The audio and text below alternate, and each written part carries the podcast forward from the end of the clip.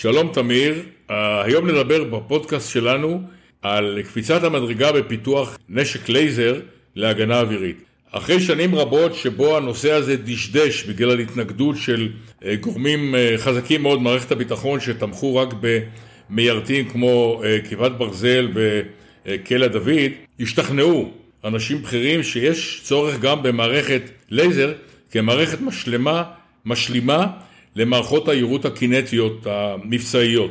בשנה שנתיים האחרונות שתי חברות, אלביט ורפאל, עוסקות בפיתוח מואץ של אה, מערכות לייזר ליירוט מל"טים, רקטות, תלוי בעוצמה שניתן יהיה להפעיל. כמובן שהמערכות האלה תהיינה מערכות משלימות למערכות קינטיות, היות ומזג אוויר לא טוב, עננות וערפל, משפיעים על אה, היכולת של קרן לייזר לחסל איום כמו רקטה או טיל או מל"ט. בכל מקרה, יש היום כבר כמה אבי טיפוס. בביקור הקרוב של נשיא ארה"ב ג'ו ביידן, הוא יבקר בין היתר בבסיס חיל האוויר בפלמחים, שבו יציגו בפניו שני אבי טיפוס של מערכות לייזר כאלה, ובהמשך הפגישות יסבירו לו גם שישראל זקוקה למימון נוסף ומיוחד כדי להשלים את הפיתוח. ישראל זוכה מדי שנה ל...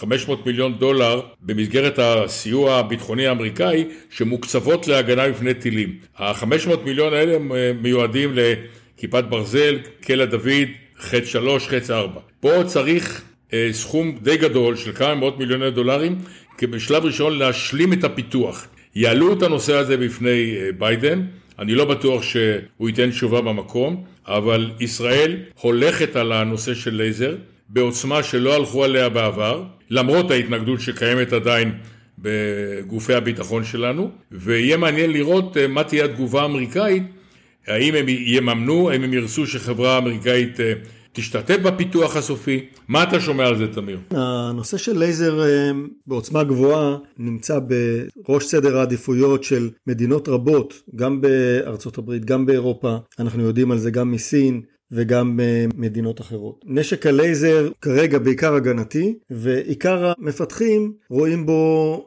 אמצעי כנגד אה, טילים, טילי שיעוט, רקטות, מל"טים וטילי אה, ים ים. מסתבר שנושא הלייזר הימי מתקדם אפילו יותר מהלייזר היבשתי. יש ניסויים בגרמניה, בריטניה, בארצות הברית. ארצות הברית כבר פרסו מערכת לייזר כזאת על משחתת, וגם בגרמניה עכשיו מעלים מערכת דומה שת... תגיע לניסויים בתחילת השנה הקרובה. אה, אצלנו דווקא הדגש הוא על הלייזר הקרקעי, שאמור אה, לגבות את אה, כיפת ברזל מלמטה, זאת אומרת להגן מפני רקטות, טילים ופגזי מרגמה בטווחים הקצרים. לייזרים כאלה צריכים להגיע להספקים של 50-100 קילוואט לפחות. הלייזרים הקיימים, שמערכת הביטחון ניסתה אותם, כבר מגיעים ליכולת ליירט רקטות פגזי מרגמה וכלי טיס לא מאוישים, את זה כבר ראינו בסרטי הוידאו שמשרד הביטחון הפיץ, כמובן לא אמרו מה ההספקים של הלייזר, אבל ממקורות זרים אנחנו יודעים שאלה העוצמות שצריך כדי לבצע את המשימה הזאת. הלייזרים האלה אמורים בעצם לאפשר למערכת הביטחון להגיע לכלכלת קרב יותר יעילה.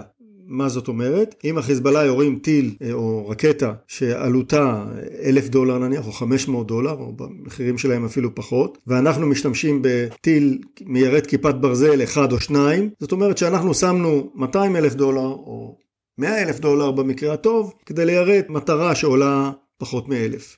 זאת לא כלכלת קרב בריאה, ואי אפשר להתמיד בה לאורך זמן, ודיברנו על זה גם בהיבט של הכטב"מים אה, של החיזבאללה שנורו לעבר אה, מתקן כריש. הלייזר יאפשר ליירט כזאת מטרה בעלות החשמל שהוא צורך, שזה בערך אה, דולר אחד או אולי קצת יותר. זאת אומרת שבעצם כל מערכת לייזר יש לה מחסן תחמושת בלתי מוגבל בעלות יחסית נמוכה, בעזרתו יכולה לייצר כלכלת קרב הרבה הרבה יותר בריאה. אם פורסים כאלה מערכות במספר uh, שמאפשר להם לחפות אחת על השנייה, הם יאפשרו להגן על כל הרצועה מפני מרגמות ומפני רקטות קצרות טווח. ואולי גם ליירט חלק מהרקטות ארוכות הטווח מיד אחרי שגורם מעזה. כך שזה יכול בהחלט לתת פתרון טוב ואת כל מה שעובר את המערכת הזאת אה, ניתן יהיה ליירט באמצעות כיפת ברזל למשל. יירוט של טילים ארוכי טווח הוא כבר הרבה יותר בעייתי. יירוט של טילי אישיות הוא עוד יותר בעייתי מכיוון שצריך יהיה לרצף את כל הארץ במערכות לייזר כדי לתפוס אה, טיל מתמרן כזה. כך שלנושא של טילי השיעוט אה, כנראה הפתרון יהיה פתרון אווירי. שזה הפתרון שאלביט מנסה, אה, שם צריך יהיה להגיע להספקים הרבה יותר גבוהים ממה שיש לנו עכשיו, וגם זה יגיע בסופו של דבר. נקודה השלישית היא הנקודה של המימון האמריקאי. גם בשרביט קסמים, גם בחץ וגם בכיפת ברזל, האמריקאים עמדו על זה שיהיה להם חלק בפיתוח וגם ייצור המערכת. אנחנו יודעים ששרביט קסמים פותח במשותף, אה, בחץ אה, האמריקאים השתתפו בייצור וגם בכיפת ברזל. הלייזר הוא פיתוח ישראלי מקורי עצמאי לחלוטין, אמנם המקורות, מקור הלייזר הוא מקור שכנראה נרכש בחו"ל, אבל uh, כלל המערכת היא מערכת ישראלית. וכאן אנחנו נכנסים ראש בראש עם uh, חברות אמריקאיות גדולות מאוד ואירופאיות, uh, חברות גדולות מאוד שרואות בלייזר עתיד חשוב מאוד מבחינתם. ולא בהכרח ירצו להגיע לשיתופי פעולה עם מתחרים כמו אלביט ורפאל. כך שבנושא הזה עמידה עיקשת של האמריקאים יכולה אה, לסבך אותנו.